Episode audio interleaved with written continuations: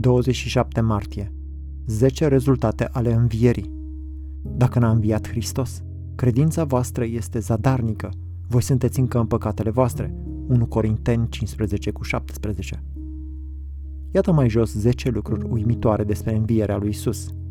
În primul rând, un mântuitor care nu mai poate muri niciodată.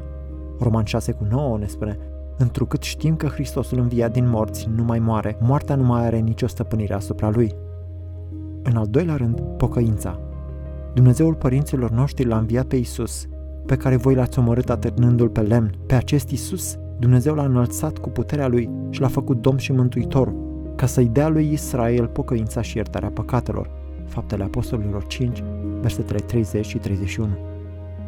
În al treilea rând, nașterea din nou. După îndurarea sa cea mare, Dumnezeu ne-a născut din nou prin învierea lui Isus Hristos din morți, la o nădejde vie, 1 Petru 1 cu 3.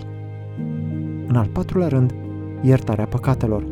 Dacă n-a înviat Hristos, credința voastră este zadarnică, voi sunteți încă în păcatele voastre, 1 Corinteni 15 cu 17. În al cincilea rând, Duhul Sfânt.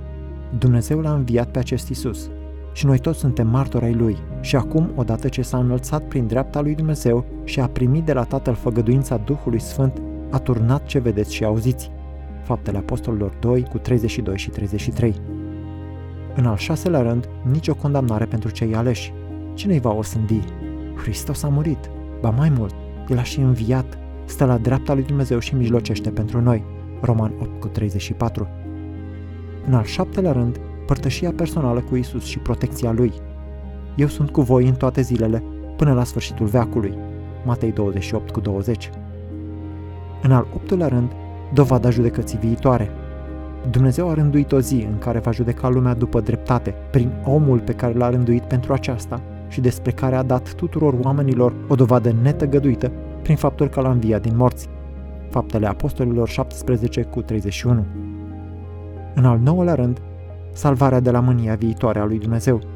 Să-L așteptați din ceruri pe Fiul Său pe care l-a înviat din morți, pe Isus, care ne izbăvește de mânia viitoare. 1 Tesaloniceni 1 cu 10 și Roman 5 cu 9.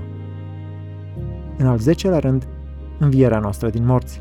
Știm că Cel ce l-a înviat pe Domnul Isus ne va învia și pe noi împreună cu Isus și ne va face să ne înfățișăm împreună cu voi. 2 Corinteni 4 cu 14